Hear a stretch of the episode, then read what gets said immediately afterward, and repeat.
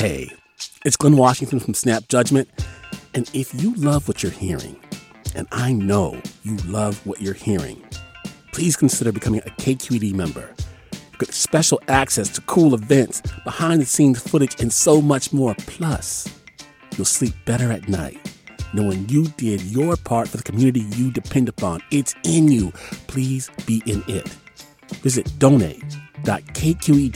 donate.kqed.org slash podcasts to sign up now. That's podcast with an S. Thanks. From KQED. Olivia Allen Price here, and you're tuned in to Bay Curious. If you've been listening to the show for a few years now, you probably know that I love a good ghost story. While this podcast usually lives in the world of cold hard facts and data and proof and evidence, once a year we like to slip into the unknown and bask in uncertainty. I love ghost stories because they challenge us to suspend disbelief, to not ask too many questions, to let the story take us. But what if you're someone who can't do that? And the ghost story happens to you? How can you square the inexplicable against the reality that you know and trust and have built over a lifetime, brick by brick? That's what reporter Jon Brooks has been grappling with. Today on the show, we're going to hear Jon's ghost story and ride shotgun as he tries to make sense of it all. We'll get to it right after this.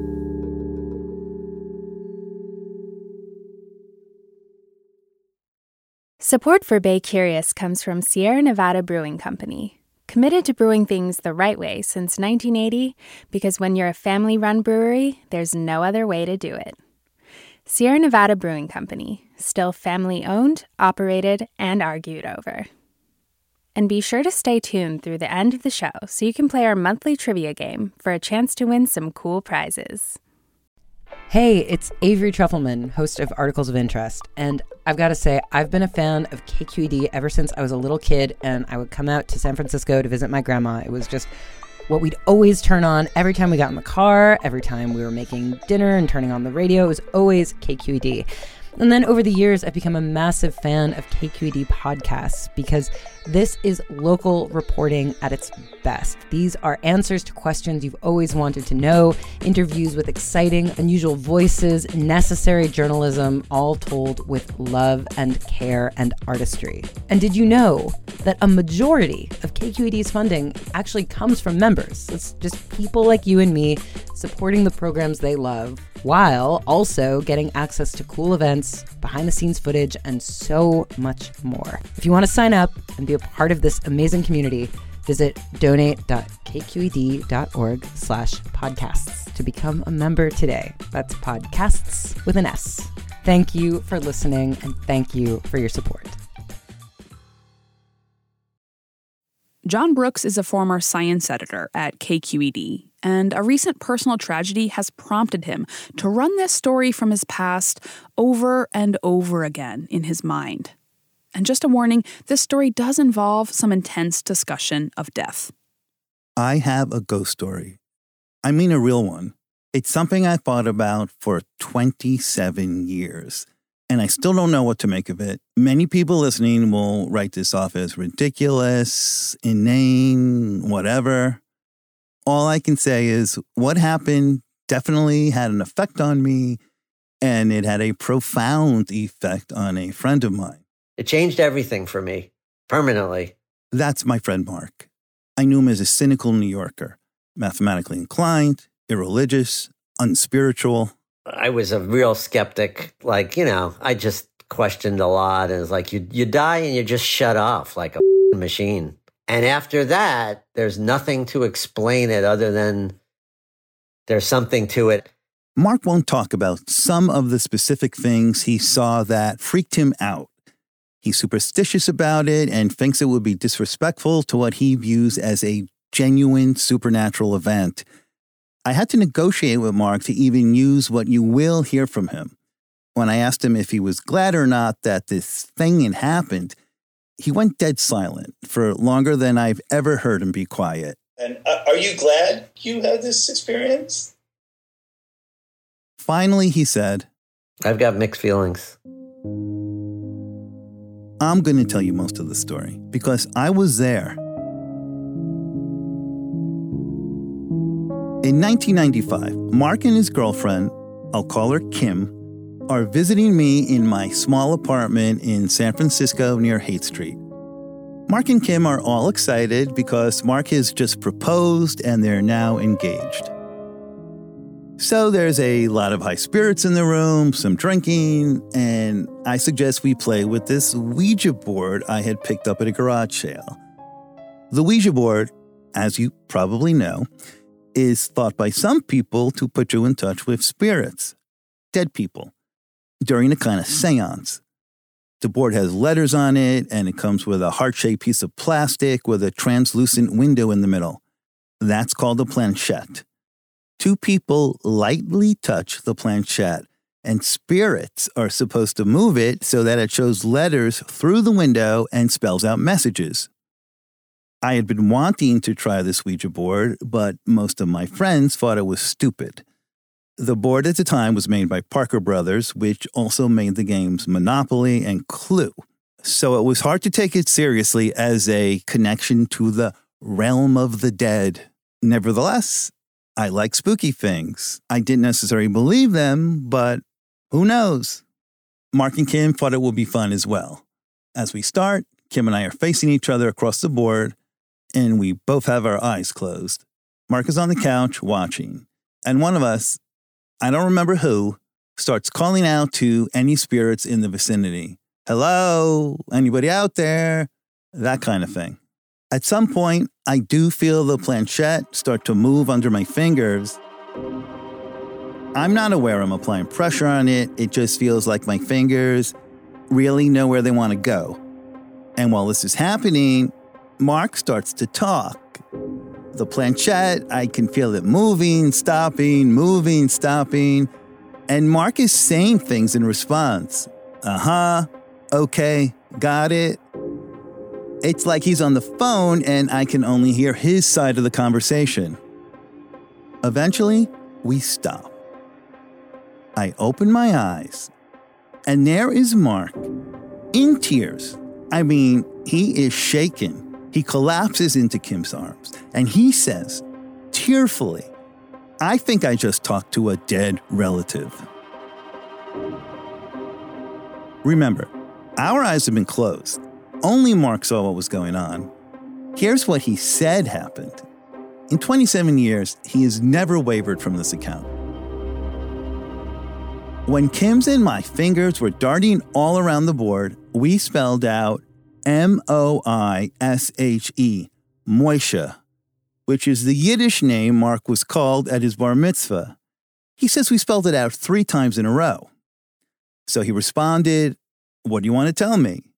Then we spelled out again three times W E D R E B B E, Wed Rebbe. Rebbe is rabbi in Yiddish.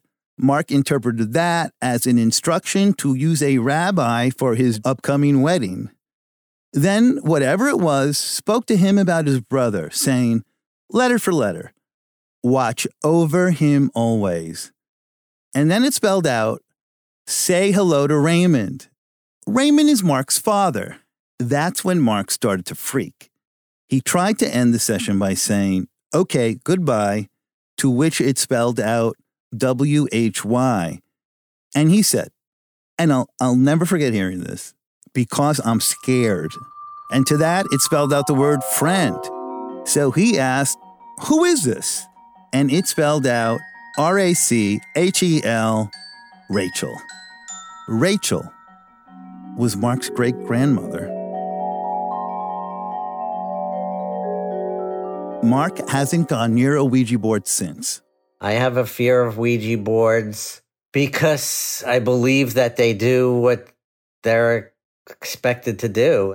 I'm sure this sounds highly dubious, to say the least. It's somewhat embarrassing for me to talk about. But the fact is, you couldn't be in that room and not feel a sense of eerie wonder. When I think about it even now, I feel the fabric of my reality start to unravel. Exactly. I mean, John Mack, a psychiatrist from Harvard, he called this ontological shock, where basically something that can't happen does happen. That's Leslie Kean. She's the journalist who brought the story about Navy pilots in 2015 witnessing UFOs doing seemingly impossible things to the pages of the New York Times. She also wrote a book and a Netflix series called Surviving Death about what she says is evidence for an afterlife. The other thing that happens often is that in the moment, you're in the middle of that experience and it's like you're in that experience. And then afterwards is when you start to doubt and question it. True. As a participant, I have always found Mark's account mesmerizing. And yet, as much as I want to take his experience at face value, I can't. I spent five years as a KQED science editor grilling reporters on their interpretation of research data. I know that evidentially the Ouija board story is pretty thin. If a reporter came to me and said they wanted to write this up as proof of something, I'd ask them for the video and a signed release form from the ghost. So here we're kind of faced with a like a, a what's more likely question. I call it Hume's challenge. You know, what's more likely uh, the miracle happened or the person misremembered or exaggerated what they think happened. When you have a paranormal story like this and you're a journalist, who are you going to call? A ghostbuster like Michael Shermer, the founding publisher of Skeptic magazine, which often debunks claims of the paranormal. You know, the normal explanation for the Ouija board, the ideomotor response, is you can see where you're pushing it, even though, though you're not consciously doing it. You can swear up and down you're not intentionally moving anything, but subconsciously you may be.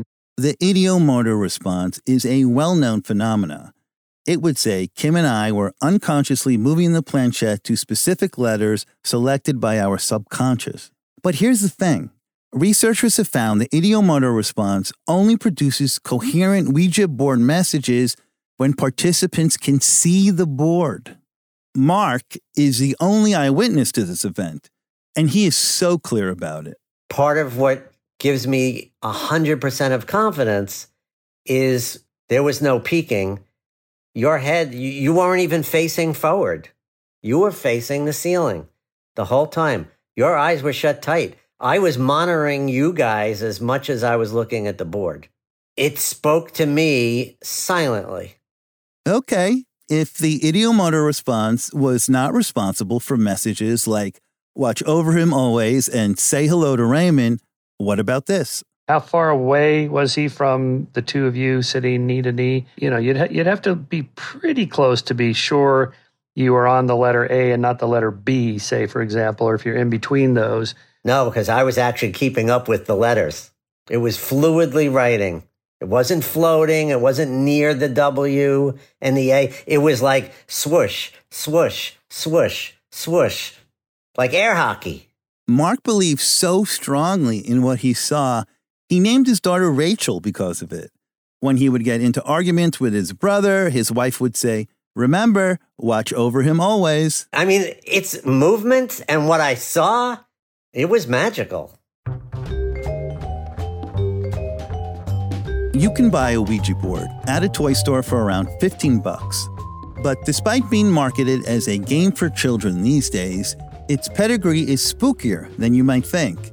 As I learned from Brandon Hodge, he's an expert and lecturer on the history of spirit communication devices. It's hard to really overstate uh, how in- incredibly popular and how big of a fad these devices sort of in turn were. It's a, it's a massive, massive cultural phenomenon. He took me through the evolution of these tools for talking with the dead, created during the spiritualism movement that obsessed Americans from the 1840s to the 1920s. Seances with mediums, automatic writing planchettes, and these so called talking boards like Ouija, invented in 1890, they were all the rage. Eventually, though, people lost interest. In the 1920s, the legendary escape artist Harry Houdini exposed the psychics and mediums who claimed they could communicate with the dead as frauds. many of them tended to fall on the con artist side of things. It's not a good look when you have a religion that's largely based on taking advantage of people and then getting caught by the authorities and heralded and sort of pilloried and drugged through the headlines. Just like Michael Shermer of Skeptic Magazine, Hodge does not believe there's anything paranormal going on with the Ouija board. He thinks it's all the ideomotor response interacting with the subconscious. Okay, but what about Mark's testimony? Eyes shut, Yiddish words. Say hello to Raymond. So that account is is just rings so familiar to so many of the accounts that that I have studied historically over the years, but I don't underestimate what the human mind and body is capable of and and capable of doing when we're not even aware of those actions and those thoughts. Hodge thinks Mark Kim and I unconsciously collaborated to create this narrative of Mark's kindly Jewish great grandmother. That is a fascinating idea to think of Mark's Irish Catholic fiance, without knowing it, urging him to use a rabbi for their wedding. But whenever I start thinking this way, Mark's certainty again rings in my ears. Oh, this absolutely happened. There's it's not even questionable. It's 100%. For 27 years, I left the Ouija board story alone. Told it many times, but never by concluding and I think we really did talk to a dead person. I couldn't attest to exactly what Mark saw. I did know that the memories of him crying, of my fingers going swish, swish, swish, of say hello to Raymond, these were all extremely vivid. Too vivid. Whatever it was. I didn't want to mess with this thing. Until my mother died. My mother had Parkinson's, a known risk factor for choking. And that's what happened. She choked last year in front of me and the rest of my family in a restaurant. We tried the Heimlich, it didn't work. I watched her die. After she died, I felt like I had been subjugated by grief. In a lifetime of worrying about worst case scenarios, one it finally occurred. I hadn't been able to help my mom. I felt like I had failed her and was going to have to live with that the rest of my life. At first, I grieved in all the usual ways sobbing, ruminating, isolating. But something I didn't expect was this sudden obsession with my Ouija board story.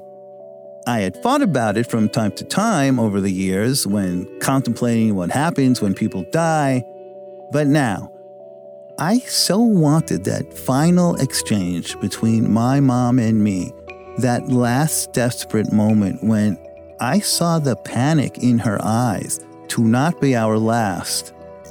I wanted to apologize to her for not reacting quicker, for not being able to save her. I couldn't stop thinking about Mark and his great grandmother and wondering could I actually communicate with the dead? I decide to go back to that same apartment I lived in 27 years ago and try the Ouija board again. Maybe there's something about that place. Maybe Mark's great grandmother Rachel is still hanging around. I rung up the current resident.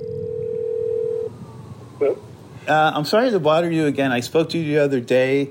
This is Jon Brooks from KQED. I slipped that note under your door. Did you read it?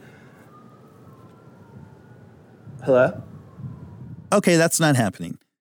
The guy does not seem interested in inviting strangers into his home during the pandemic to contact dead people. Go figure. Plan B? Do it at my place with my own hand picked Let's Discredit Public Radio team of ghost hunters, including our science guy to keep things on the up and up.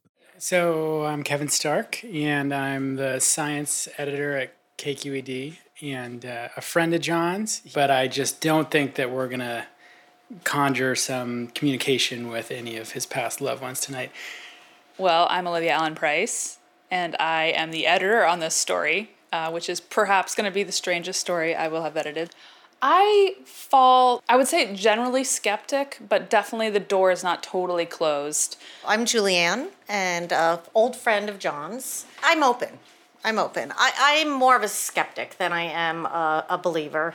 The weird thing is, All three of them have stories about incidents that appear to them to be paranormal. You start talking to people, it's not that uncommon. With everyone in my house, we have a beer, we discuss protocols for the evening. At the advice of Leslie Kean, the journalist who believes in life after death, I have looked at photos of my mom and asked her to spell out a particular word she would say a lot, which I have written down and sealed in an envelope. Do you want it to happen because you want a Ouija board to work, or do you want it to happen because of these experiences you've had recently? Your mom passing away. You know, my, my mom, it was, it was so horrible. I would just want to say, I'm really sorry. I'm really sorry I couldn't help you. You know, I still feel bad about it. I mean, really bad about it. Um, do I think that's wishful thinking? At this point, I do. But on the on the off chance that maybe it's possible, Kevin and I start on the board, the very same one from 27 years ago. Olivia and Julianne are observing. To eliminate the ideomotor effect, Kevin and I wear blindfolds. Position. You guys are ready? You got your mask on, Jon? All right, I, I can't see. Uh, and I assume, Kevin, you cannot see. So just put your fingers lightly on the planchette. And here I go. I'm putting out a general call to any anyone who's out there who's passed away who wants to speak with us. Any spirits out there who want to talk to us? Keep going. If uh, if there's anyone who wants to talk to us, we're listening.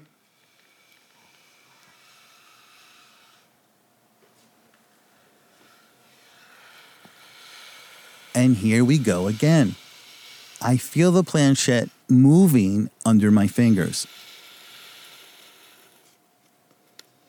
This goes on for a good 10 minutes as the planchette continues to feel like it's floating around. Could it be the word I asked my mom to repeat to me? I'm getting pretty excited. After our hands move to several more positions around the board, I asked Julianne. All right, I guess at this point I say, is there anything? No. Nothing. It's just No. it's just like going ran- like Yeah. places. We have not spelled anything coherent, and yet Kevin, our science editor, was still a little weirded out. So I think when we were leading up to this, I was like, well, we're just going to sit there. You know, our hands just aren't going to move. But the strange thing is very quickly, there's some kind of sensation where it starts pulling you in one direction or another. And I remember at a couple moments thinking to myself, like, oh, this is me. Like, it's just like my uh, reflexes or something like that. And I, so I would think, like, okay, now stop. But it wouldn't stop. Uh, it's it's bizarre. As an observer out here, it looked like you both had very, very light fingers.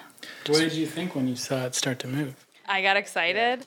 Julianne, why don't, why don't you call out now? Yeah. So, is there anyone out there that wants to speak to us? We're open to hear from you. We're here. Again, there goes the planchette, moving up, down, all around. Just give us a sign. Anything. We need a few vowels that might help. You're not making sense. After another 10 minutes or so, it's clear we're 0 for 2. It's time to bring out the big guns. Spirits come join us. It's a friendly room with people who have open minds and hearts. And use these friends to speak to us. In a quest to lure in the non living community, Olivia has gone full ASMR. The dead should be lining up at the board to speak to her. Okay. That's a letter. We can work with that. Another letter. But after another 10 minutes, We're not getting much, guys. after we'd been at it a good hour and have failed to contact any dead people, let alone my mom, there's nothing left to do but a post mortem, so to speak. I feel like we gave it a fair shot. You know, we did not get a result. Nothing even close to what, you know, Mark says he saw, where there was a clear message with a, with a clear purpose. It doesn't mean that uh, the other uh, experience wasn't real. Um, we can only say that we were unable to come up with a result that was anything other than what the skeptics would say we would come up with, which is basically nothing. Listening to the tape that night, I can hear in our voices how much we wanted something to happen. We wanted to witness something transcendent, something remarkable, something, like Mark said, magical. Why did we fail? Well, maybe the departed didn't want to talk to our particular group. Maybe the house wasn't right. Or maybe no one contacted us because dead people can't. Because they're dead. They're gone. Shut off like a machine. Maybe my mother will never know how sorry I am about her last moments because she can't know anything anymore. I envy my friend Mark's certainty about seeing messages from a dead relative that night 27 years ago. I would never begrudge it to him. I just wish I'd seen it too. It seems clear I am going to have to come to terms with my mom's death without her help. I wish I could have done something to save her life, but I can't make that moment more important than everything that came before. I once read something by the author Umberto Eco about the futility of mourning a happy time as something lost and not celebrating it as something once possessed. Mom, if you can hear me, and even if you can't, I love you. That is not paranormal. That's as real as it gets. Don't forget to say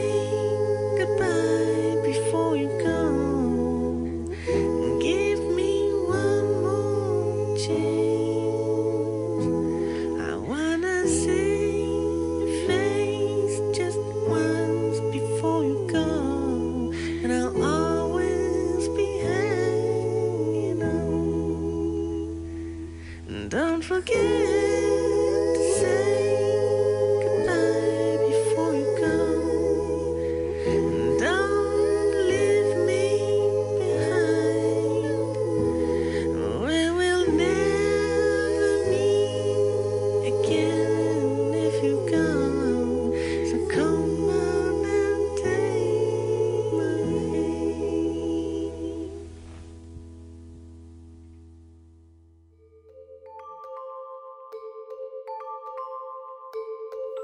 We are in the final days before ballots are due in the November election.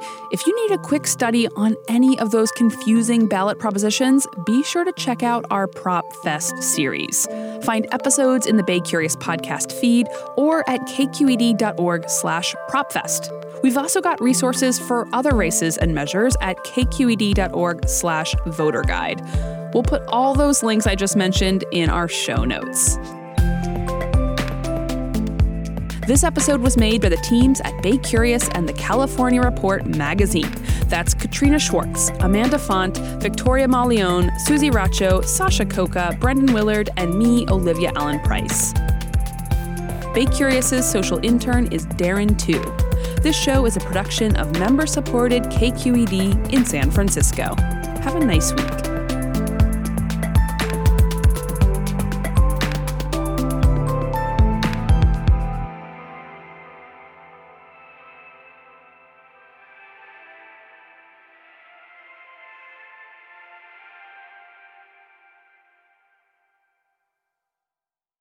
Hi, Bay Curious listeners. Are you ready to play May's trivia game? Every month, we read a question here at the end of our episode. You can give us your answers over at our website, kqed.org slash baycurious, or just click the link in the episode description.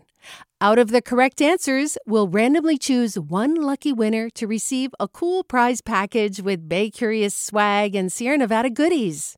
Okay, our question for the month is The world's longest running pillow fighting contest was held from 1966 to 2006 in what Bay Area town? Our trivia quiz is made possible by Sierra Nevada Brewing Company. Good luck! Hi there, I'm Rund Abdelfatah from Throughline. If you're listening to this podcast, you know that KQED produces exceptional storytelling that keeps you informed, inspired, and entertained. Their podcasts cover issues from your neighborhood to the entire country and everything in between. Support this work today. You can help us continue to bring quality podcasts to your ears. Just head to donate.kqed.org slash podcast. That's donate.kqed.org slash podcast.